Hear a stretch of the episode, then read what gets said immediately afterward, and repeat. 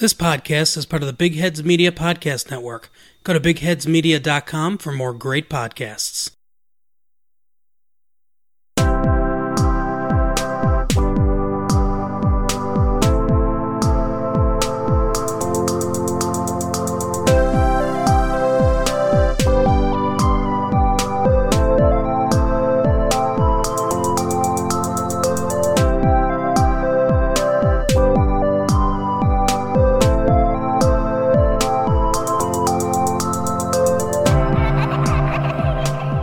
You are listening to In a City Like Yours, a semi monthly podcast featuring interesting people with interesting life stories.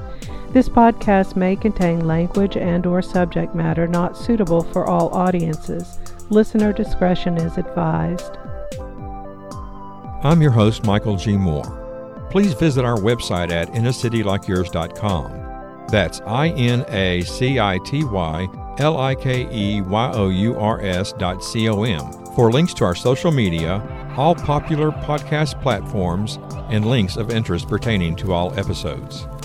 On this episode, I chat with Jack about his father, Albert Anastasia, who was involved with the crime syndicate Murder Inc. Jack wrote a book titled Family Legacy, which tells the story of his father's involvement in the Gambino family. Jack was a prize heavyweight boxer fighting George Foreman.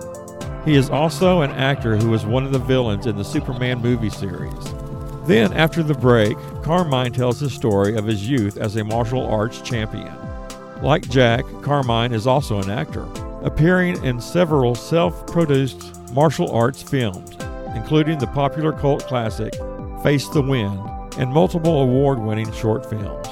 Here are their stories.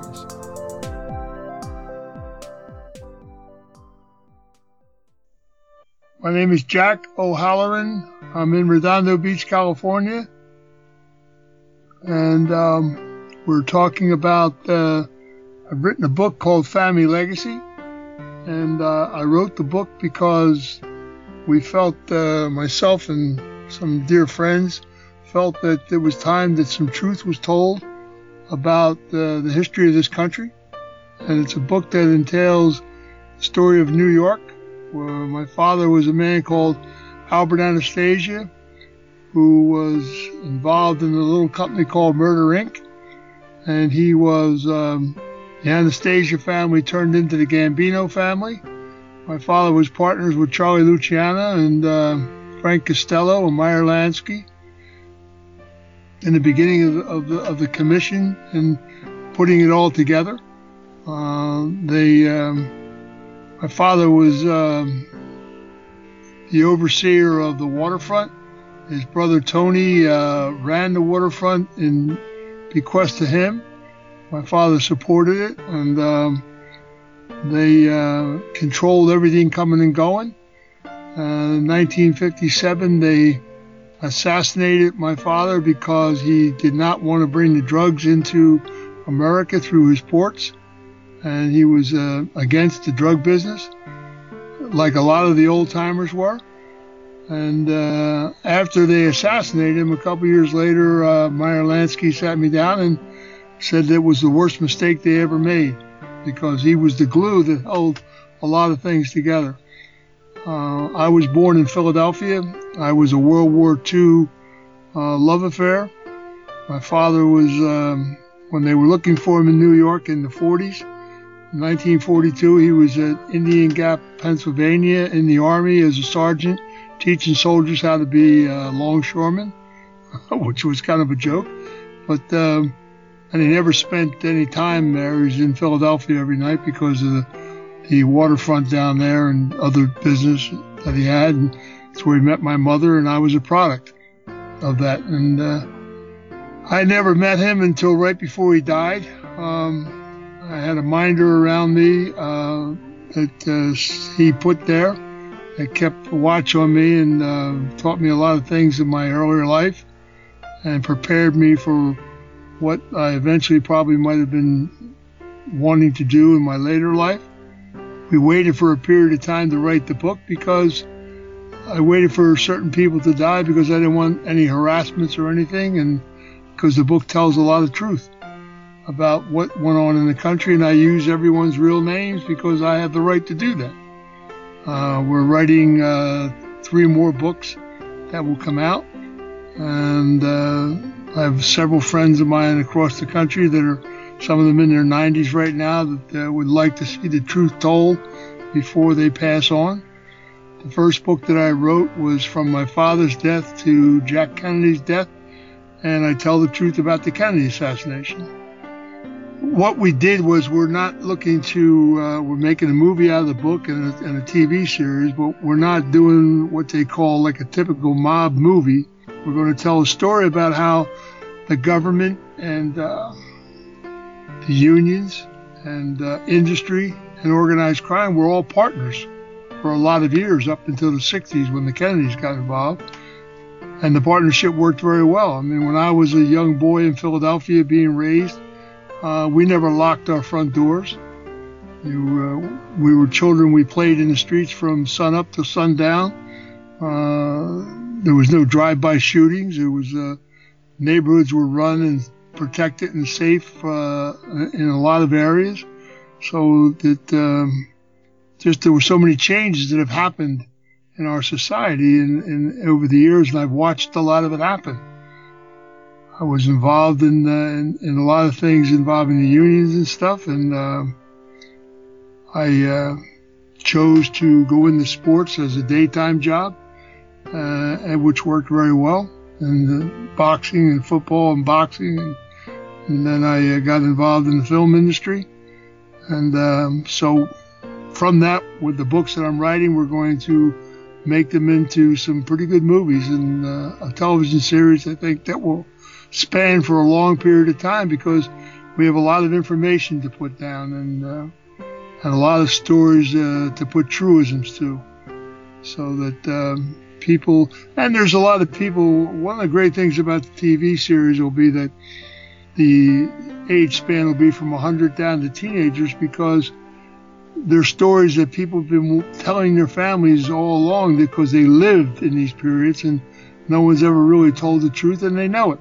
You know, the media tells you what they want you to hear, and you know, a lot of the stories that are covered over, and a lot of things that are not the way they're supposed to be. And uh, I think it's time that, you know, people don't understand is that organized crime in the very beginning, you know, they made their money from gambling, loan sharking, and extortion. And if you didn't have money, you couldn't pay them.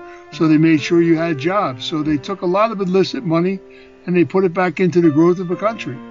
They controlled the waterfronts, they controlled the unions, they controlled, uh, they invested in insurance companies, they invested in General Electric and Westinghouse and Sears and Roebuck, and uh, they put a lot of lot of revenue stream back into, like I said, the growth of the country, and no one ever talks about that. So it's about time that we told the truth about how some people were thrown under the bus. What was the name of the book again? Family Legacy. You go on the computer to familylegacythenovel.com. It'll take you right to a site uh, that tells all about myself and the book and takes you right to Amazon where it can be purchased at. It's actually quite a it's actually quite a great read. Actually, people, it's a five star book on Amazon, and uh, I think people find it very interesting. Why don't you tell us a little bit about the, your initial meeting with your father? He uh, came to see me. Uh, actually, it was a really kind of a mind blower. I was playing freshman football at West Catholic High School in Philadelphia, and we played on a on a lot behind. Uh, we played our games on a lot behind uh, the school, and um, which had grandstands in it. And you could see the people who came wasn't like the varsity, which I played there as well. But this, I was playing a freshman game, and uh, and these four gentlemen showed up. They were all dressed to the nines, you know, like like they walked out of Vogue or something. And everybody thought they were scouts or somebody from colleges and stuff. And it was my father and a few people from New York. After the game, he was showed up at my house, and when I had my first discussion with him and he arranged that we were going to get together and meet. And the following week, and right before that happened, he was uh, he was assassinated. It was in October, were his killers ever found or been convicted or anything like that? They were never they were never locked up and they were never convicted, but they were dealt with. So you knew who they were. Yeah, let's let's just say they were dealt with. You know, it's uh, we're you know there's there's some things that you some one of the reasons why the book is the book is uh, the character is Jack Pagano, which is a family relative of mine. So you can't. There's some things that had no statute of limitations. So you have to be very careful what you say about certain things. So yeah, I understand. They were dealt with. They, they believe me, they were dealt with. Why don't you tell us a little bit about? You mentioned that the book goes from the death of your father through the Kennedy assassination. So what happened in between that time? Well, they, we go back, it reverts back into the beginning when my father, uh, my father was, my father was put on. Uh, he when he first came into the country, he was illegal when he first came in off the boat. He didn't go through Ellis Island. He, they took him off the boat and they brought him into Brooklyn, and um, he. Um, he was working down at the waterfront and he killed his first guy in uh, 19, I think it was 20 or 21 and they put him uh, in prison, and he was on death row. He was, you know, and he did something for uh, an elderly gentleman while he was in jail, and the gentleman was very close to Charlie Luciano, and he said, "I think that uh, this young man needs to be looked at."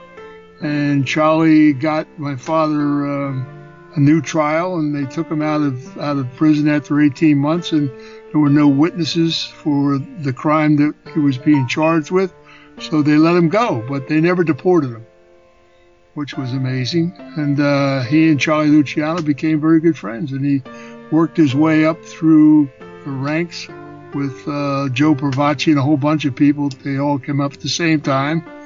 Uh, Costello and, and Meyer, and, and, you know they were all young men.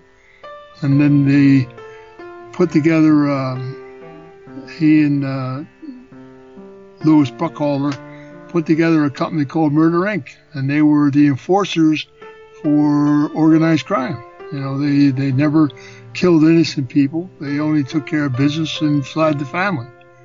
So we we we talk about that and we show how the family how things changed up until my father's death. And uh, when you if you've seen The Godfather, when they went to Brando for to get him in the drug business, uh, and Brando said, he had to decline because if he touched it or children would touch it, it would be the downfall of the families. Well, my father said that.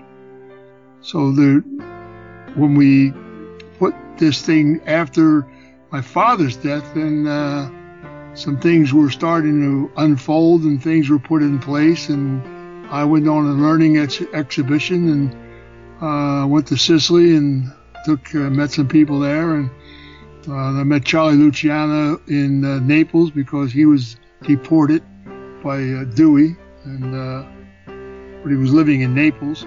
So I sat down with him and we discussed a lot of things, and and I was going through a learning curve, you know, uh, which I have, you know, I, I was. I'm what you call a made individual. I was made when I was 19 years old and um, and I've lived under the code of omerta all my life. I still live that way. Then we get down into how politics changed in the '60s, and how certain things changed and turned around in, in the banking system and everything else, and uh, the election of Jack Kennedy and how he got nominated and how he got elected, and uh, why there was so much animosity, and and if you were going to say what one person was responsible for Jack Kennedy's death. It was his father. Father made a lot of enemies in, in the course of his years. He backstabbed a lot of people from the Prohibition days all the way up to his son's death. You know, he uh, he angered a lot of people, and the, the story of of Joe Kennedy is very vivid, and I know a lot about it, and. Uh, uh, know a lot about how he went to Chicago and they and they had him under thumb and and how he progressed and he was actually in Hollywood. He, they sent him out here and introduced him to Randolph Hearst. He was actually the individual who put uh, the distribution deal together for RKO Studios. Got all the Jewish theater owners to put their theaters together, and they formed a distribution deal for because organized crime out of Chicago owned the cinematographer. They actually controlled the film industry for a lot of years. Speaking of the film industry, now this your book, Family Ties, is being made into a, a movie how much involvement will you have in that? Are you writing? Are you a- acting in it? Uh, I don't know. I may do a job. I don't know if I'm going to act in it. It's uh, I'm going to produce it. That's for sure. Um, and I've done a lot of the writing, uh, the script and all, because we're we're staying pretty close to the book. And we're going to uh, end with the first picture will end with the Kennedy assassination, and now I'm going to tell the truth about it let's talk a little bit about your history in the film business. Where did you start, and give us some stories about you know your life as an actor. Or well, I you know it, it's amazing. It's cross channeled with boxing. Um, in the 60s, early in, in 1966, 67, I was in Boston.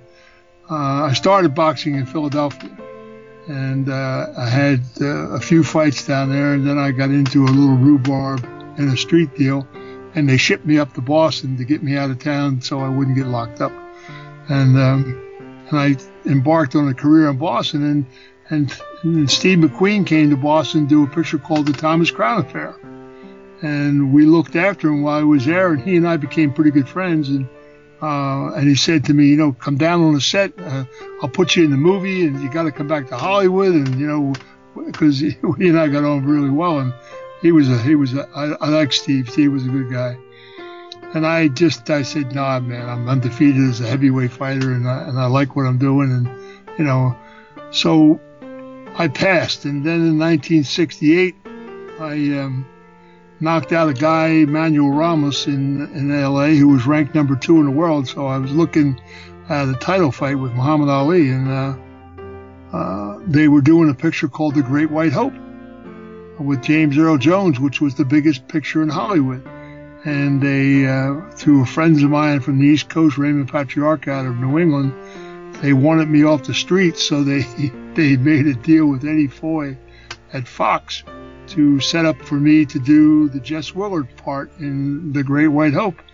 And um, I they flew me out. I was living in New Jersey. They flew me out to California to meet the producer and and I sat down, and he thought I was just going to come in and sign the documents. And, and he started explaining to me that they were they wanted me to go to Spain for six months, and they were going to do this, they were going to do that, and how much they were paying me, and the whole nine yards. And and uh, Mushy Callahan, who was an old wise guy who was a, a fighter as well, was the special effects guy and the coordinator, and he was all excited and stuff because I could fight and that would be make the make the picture coordinating a lot easier.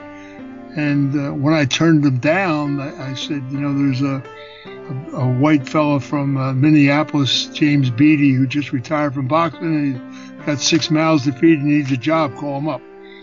And the guy said, "You're turning me down." I said, "Well, I'm not ready to do this yet." So Eddie Foy was all upset because he thought we were going to get in serious trouble from Raymond, and I said, "I'll take care of it." And so I passed on it, and I was leaving Fox, and I met James Earl Jones, and he he grabbed me. He said, uh, "You're Jack O'Halloran." I said, "Yeah, James Earl Jones." He said, uh, "Is it true what I just heard? You just told Hollywood to take the biggest movie out here and stick it?" And I said, "Well, if you want to put it in that kind of terms," I said, "I, I turned him down." He said, "I got to shake your hand. I never met anybody who'd done that before." And then, of course, I got a phone call from McQueen. What are you crazy? Ba bang, ba bang, you know. So but, you know, then I, I knew I had a disease called acromegaly, which is a tumor of the pituitary, and I shouldn't have been boxing really at all. But um, in 75, when I retired, they offered me a picture, Farewell, My Lovely, with Robert Mitchum. And I said, well, man, you know what? It's time to take a shot at this. And I came out, they flew me out to Hollywood, and um, I did a screen test. And Mitchum said, it's either him or I don't do the movie. So I blame it all on Robert Mitchum. What have you done since? Did uh, we did Farewell My Lovely, and which turned out very well, and then I did a picture called King Kong with Jessica Lange, and then we did uh, March or Die, and we did uh, Superman one and Superman two, and Dragnet and Baltimore Bullet and Hero and the Terror and uh, several other things. So it's, uh, it's been very good. You know, Superman one and two were huge movies. They sort of made us like film icons. You know. What uh, parts did you play in, in Superman movies? There were three villains that flew around, and I was the big guy that didn't talk. The character Non. Farewell, my lovely. I was I played Moose Malloy. Actually, I, it was the first mistake that I actually made in, in the industry. I, uh, Johnny Carson wanted me to do his show, and uh, and he would have gotten me probably. I had a very good chance of getting nominated for supporting actor that year for my first picture, which was and Mitchum for sure thought I would it would happen, and um, so he arranged for me to do the Johnny Carson show, and I I met John at the Polo Lounge in uh, Beverly Hills, and uh, we, we, had a good discussion. He, he said, "Boy, I love you to do my show, and if you do my show, I'll get you nominated." And I said, then I stopped and thought about it, and I said, "Your show is live, isn't it?" He said, "Yeah." I said, "Well, I don't think I can do it." He said, "What are you talking about?" I said, "Well." I'm going to come on your show. You're going to ask me about my father, and I'll ask you where the men's room's at. He said, You'd get up and leave? And I said, Yeah. I said, uh, I don't talk about my father and I don't want other people talking about him. And so he said, Oh, well, we'll, we'll ask you, we'll give you a list of questions that we're going to ask you. And I said, You know, no disrespect, John, but you're the biggest investigative reporter in, in, in the world right now. And, uh, and you have Albert Anastasia's son on, the, on your set and you're not going to ask me about him? I said, You know, and I was foolish. I should have done the show. Because like Mitchum said to me the next day, Jack, it's Hollywood. They, who cares? They love that stuff. And, and McQueen, of course, called me up and yelled at me. And uh, I should have actually probably done it. With, uh, and probably would have had a shot at, at being nominated, maybe winning a supporting Oscar that year. But, you know, it's one of the things you just do in life. And so I never looked backwards. And my career certainly didn't suffer. And, you know, I with doing King Kong. It was it was a big movie with Jesse Lange's first movie, and and uh, that worked out pretty well. Um, and March or Die, I was going to do March or Die, and they came to me to do the Bond movie. Cubby Broccoli met me at my agent's office, and I didn't like the script, and I didn't want to be cast as that type of a character. So I, Dick Richards did Farewell My Lovely, and he was directing the the March or Die movie, which was with Gene Hackman and Catherine Deneuve, and a great cast. So I did the March or Die movie, and uh, and then I picked up Superman, so probably worked out better. But Superman was a great film. You mentioned you didn't want to do the Johnny Carson show because you were hesitant to talk about your father. Uh, and you said earlier that the only reason you wrote the book now was that you were waiting for individuals to pass away that may be affected by the book. Was that the only reason, or were there others? No, that was mainly, you know, uh, I, I, I loved Meyer Lansky. He was a dear friend, and he was an elderly elderly man, and uh, I didn't want him to go through any harassments over certain things because we tell the truth about a lot of things, you know. And um, there were a few people that. Then I sat down and thought about it, and I said, you know, and I discussed it with him, and I had discussed it with Costello and some people, and they said, you know, go ahead and write it. You know, so um, although some of them passed away, and I finally sat down and, and did do it, and and when I did the book, when I did the book, they uh, they um, I had a, a guy that, that kind of watched my back from NSA, and he, they made a meeting in Hawaii with the FBI and the CIA and the and the NSA, and they because they didn't want to publish the book. They told me that if I did the book nonfiction, that they would not let me publish it in America because I was telling too much truth. And I said, uh, so we went back and forth, and uh, I have a few toys put away that would have divulged some things about some people, and they weren't too happy about that. So we made a compromise, and I said, well, I'll, we'll do it fractional. I'll put a little bit of fiction in. And they said, that's okay. You confuse people. It's good. So the book's about 80% true and 20% fiction. You said you're in the works with two other books. Yeah. Do you have a time frame when the the next one might be Uh, released? I think in about uh, three months there'll be a book come out, and then uh, we're going to bring them back in, in faster sequence. So about three months to four months tops, there'll be the second book, and then uh, the third book will come out like five months after that, and then the, the, the next book will be the last one that'll come out uh, probably six months after that, because we want to we'll do a film of each one, but we want the television series to run in conclusive at the same time. So it's going to be, it's a great. There's so much, there's so much information in reference to the growth of this country and the interfacing of Europe and uh, and and and, and the, the stories of of truism that you know the OSS. Uh, was started by Charlie Luciano and some other people in the government, and uh, then they went from the OSS to the CIA. And uh, there's stories about China and different things that uh, when when when people weren't allowed in China and Murder Inc. went in there and Sam Giancana was very close to Chiang Kai-shek and uh, and then there was uh, when Joe Kennedy was sent to England to be ambassador, he was told to sit down with some other people over there and the Shah of Iran was a gangster, and they puts they put a bank together, and they you know there was a lot of things, and they were closing the gaps up over there. So there's just a lot of interesting things that I think they're truisms that people really need to know. You know, it's like when Jack Kennedy was was running was was up for nomination before he even became you know, before the the election he was being nominated out in California and um, H.L. Hunt went uh, with a basket full of money to his father, Joe Kennedy, and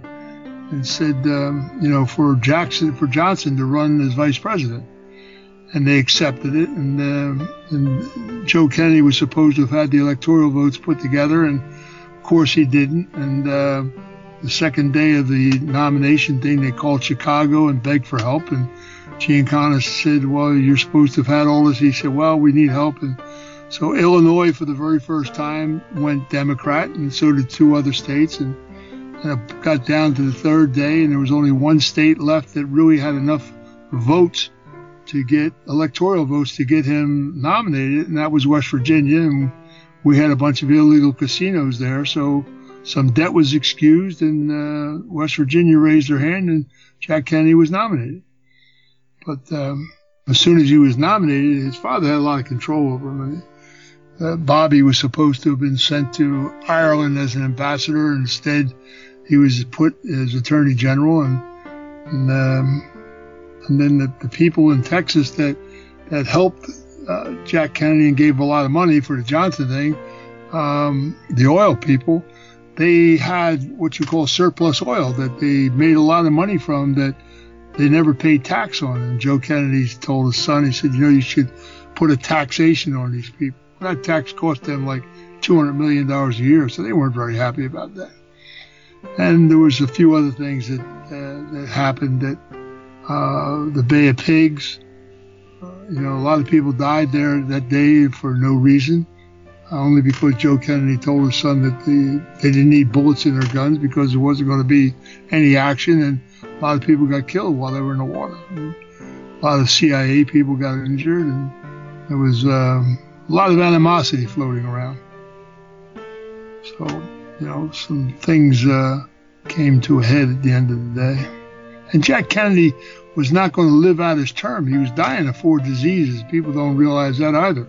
They used to shoot him up every day because of Addison's disease. And Addison's disease is the deterioration of your back, you know, your, your spinal canal. So he was in a lot of pain, Jack. And, and, and I kind of liked him, actually. I knew him and thought he was a great president, actually. I kind of liked him a lot.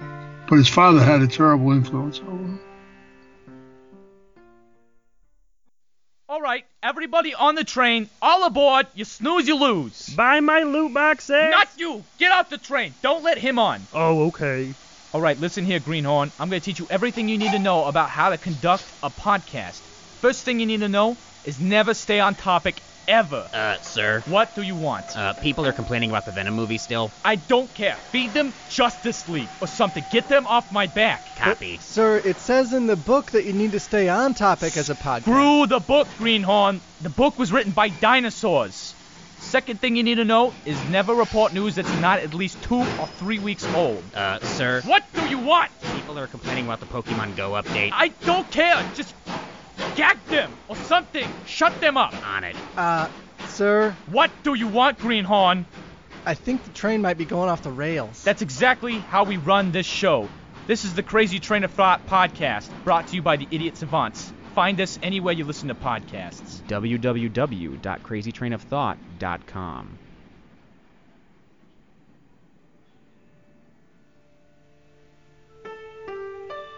Hi, my name is Carmine Caradona. Um, uh, my age is 65, yes, and a long and healthy career, I guess. I can tell you a lot of pitfalls. And I'm calling from uh, Amityville, Amityville, Long Island, you know, the home of the Amity, the Amityville uh, horror movie. So, uh, yeah, it's right down the road from me. I know that they changed the they changed everything, you know. So everything is probably. I think somebody's living there now, but that's where I'm calling from. Uh, you want to hear the story now? This is a story. I'm going to take you from the 70s right now because that's when I started. When I moved out of Queens, Long Island, uh, Queens, I moved to Freeport, Long Island in 1970. Uh, in 1970, in high school, they had a theater arts uh, program going. So I joined theater arts and uh, learned a lot. They taught stage and everything. I met uh, a few celebrities. I met uh, the guy, who, the actor who played Barnabas in uh, that uh, that TV show that they had on. Dark Shadows? Dark Shadows. Yes, he oh, came. I love in, that show. Yes, he came and spoke to the class at that time. Gave you know uh, some inside stories and everything, and uh, and told uh, how they did because they did it uh, virtually. They did on video at that time. That's what they they first started out doing uh, those soap opera type things on video. So he that was like a live video shot that was that was done. So uh, that piqued my interest. Uh, among uh, I can go further back in my life, but we'll just go ahead right now. So in the 70s, what happened? I started uh, doing that when I got out of, out of uh, high school. Uh, about 1973, I met with some people who were still in high school, was in uh, doing camera work and everything. So they showed me how to use the camera, and they wanted to help me do a movie. Figured, hey, let's do a movie right now. So since I was in the martial arts from 1970, once I moved to Freeport, I figured I'd do a karate movie. So we did a movie called Face to Win. Uh, there was no sound because we didn't know how to put the sound at that time, but you know, I put effects into it. It is now on YouTube, Face to Win. It's about 20, 25 minutes long. And that got me knowledge behind the camera, working the camera and everything. They taught me how to do that. We came out with the first karate movie, which uh, we had like a big uh, thing and people came to it and saw it. So that was my first thing on uh, in movie making. Then I became a DJ working uh, with music and everything. That was my big love with music. So I became a DJ in about 1975, and I started working clubs, as a club DJ, which, uh, you know, at that time, uh, still worked. Uh, DJ, you had to come up through the ranks. I had to do gigs for nothing in order to get known, build up, build up a following and everything. Then I built up a following, and of course, what happened at that time, you started getting a little more famous in the DJ world, and you start meeting different people. At 1978, what happened? I met a, a guy, John Turturro, who was an actor, a big actor right now. He was just starting out, and he did a thing with Raging Bull as an extra at that time. He says, "Hey, uh, Carmine, uh, you know, uh, I'm an extra in Raging Bull." Of course, you go, "Ah, yeah, right, right, right." That I met John through his brother Ralph, who we were good friends with. So I, that's how I met John. And um, now John's a big star. You see how that that one goes. But then I had a big pitfall in 1978. Also, was uh, when my mother passed away. and that put a big hurt on me. It was hard for me to concentrate. You know, there's always like backfalls, and it stops you from doing things. But I still tried to continue, continue as a DJ, but you know, your, your attitude gets a little out of hand. I started drinking, started heavily drinking at that time. You know, you, you start to lose control. You know, then I, I kind of come back. Things open up and close for you. I met my wife, who I'm still currently married to, going on 40 years. You know, she came to bring me back uh, a little bit. And then after that, you know, uh, training in karate still, that helped a lot. And I moved on to Wing Chun in about 1978 in Chinatown. Started going to Chinatown working on another art, martial arts. And then my father wanted to move down to Florida. So we moved down to Florida, and that opened up all the doors in Florida. You know, when I went to Florida, I started another five animal styles. So I continued my martial arts ability, which brought me now to uh, movie making, coming to Florida at that time. 1983. Came out 1983. I was called. I, I, signed up with an agent at that time, Sid Martin, was an older older gentleman, and he got me in a film called Blue Skies Again, which I was an extra. You know, now I started out as an extra. So in the 80s, started to open up the doors. At that time, I met another person who started in his career, Andy Garcia who traveled from, as he told me, traveled from California on his own dime in order because he got a supporting act role in that film.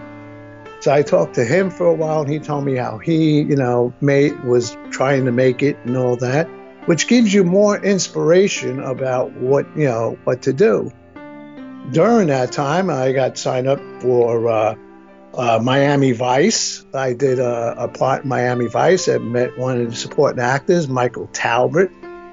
And uh, Michael Talbott, you know, uh, he, me and him became good friends because I still was working as a DJ in clubs down in South Florida. So uh, he came to visit me at a few clubs while I was working at. And uh, still going on uh, working you know, uh, working as a DJ plus getting up in the morning. I'd be working until uh, from four o'clock in the morning to six o'clock in the morning as a DJ. Then getting up, you had to be on a set seven in the morning. So I was going all day, all night. Hence, going back to doing what everybody does more drinking, doing uh, occasional drugs, and getting, uh, you know, getting crazy, but still trying to push ahead. You know, so uh, during that time, uh, about nine, then I did uh, Making Mr. Right. I did an extra in that with John Malkovich. Moved on. I almost got a part in Scarface, which will you see as uh, things go full circle as we go on. Uh, but they moved that production back to California, and they says I could still be in it as an extra, but it wasn't worth going to California as an extra on extra pay. So I had more responsibilities at home because then my father passed away, which I lost my mother in 78, my father in 1984.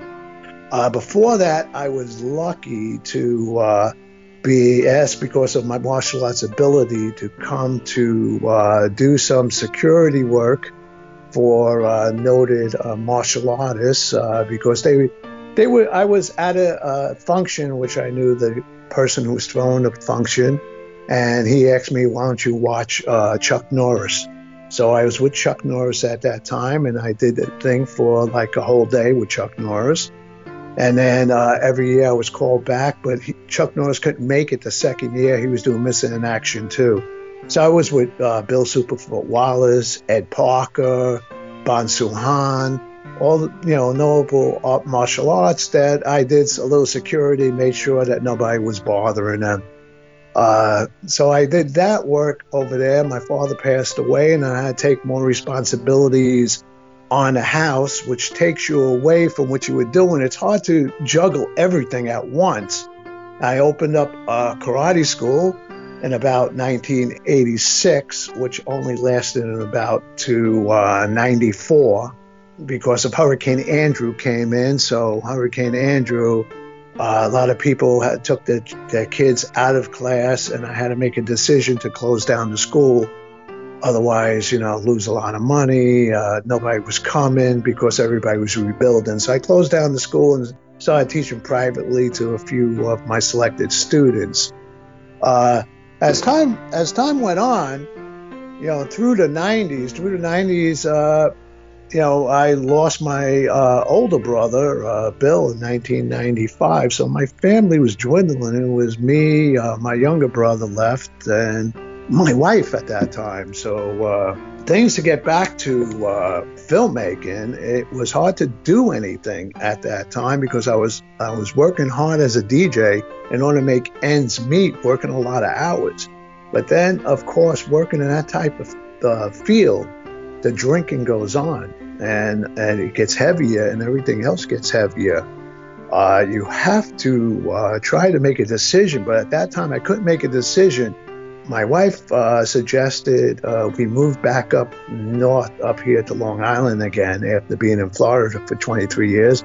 Her parents, their uh, health was failing, so uh, she wanted to go back and spend some time with her parents. So in 2004, I left everything, all the DJing, everything I was doing down in Florida, moved back up north to Oceanside where they were living. And we would reside at their home to look over them. And in 2009, I get more bad, bad news. My younger brother was killed in a car accident. He was run over, which I tried to fight for a year to find out. I think the woman that was driving was on the phone at that time, but there was no laws in Florida at that time for being on a phone. Uh, so what happened was my drinking started getting even more excessive. I mean, you know, depression after depression after depression and not getting anywhere. That's what happens. And then the reality sets in when I got a colon infection and I almost bled to death. I was rushed to the hospital it would just ironically, it happened in 2012, and that was uh, on Palm, uh, Palm uh, Sunday weekend.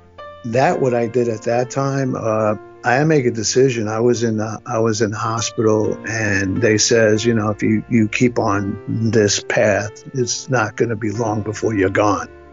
I came out of the hospital. I stopped drinking, stopped doing anything on my own. I didn't go. I maybe you know everybody goes to AA and all that, but I chose not to. My will took over, and since then I haven't done anything. I got my health improved. Then my friends, I contacted friends in Florida once again, and they told me how to get back into the film industry because it has changed and went digital. And I had a computer at that time, and it says, "Well, why don't you do films on? Get a camera and do films." So I said, "Yeah, why not?" I tried that again. So I went and uh, I tried and and I made a couple of short films and I put them in festivals. Uh, some other friends uh, guided me through how to make it, you know, in the festivals and go through it. And a couple of my short films hit and won festivals. I started getting more and more known by people, and they were saying, you know, I was being contacted by people, and you know, now I started to, you know, when when you don't have that cloud over your head with the drinking and everything else, and you can think more clearly, everything started to fall into place. Doors started to open. And that's where I uh, got called. Then people were saying, maybe you ought to get back into acting. And you know, I figured, yeah. So I, I ran into some friends. I, I went to uh, a festival, went to uh, a premiere of a film that I met some friends in, and they says, "Oh yeah, you know, how you doing, Karma and everything." They knew a little bit about me, and they gave me uh, a call, and they says, "Well, why don't you come into our film?" They were making a film, and I says, "Oh, as an extra, yeah." I mean, and they says, "No, we're going to give you lines now."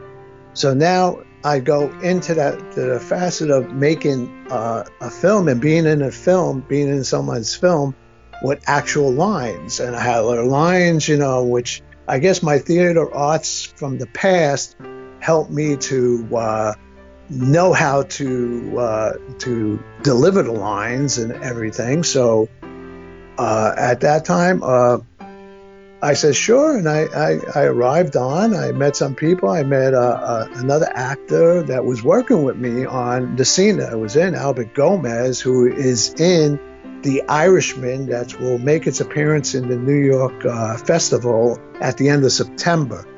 That's a movie with Robert De Niro, Al Pacino, and a lot of other, directed by Martin Scorsese. Uh, so I met him. On this film, it's called The Streets and uh, there's a lot of up and coming uh, actors in the streets. There's uh, it again here comes with uh, going full circle.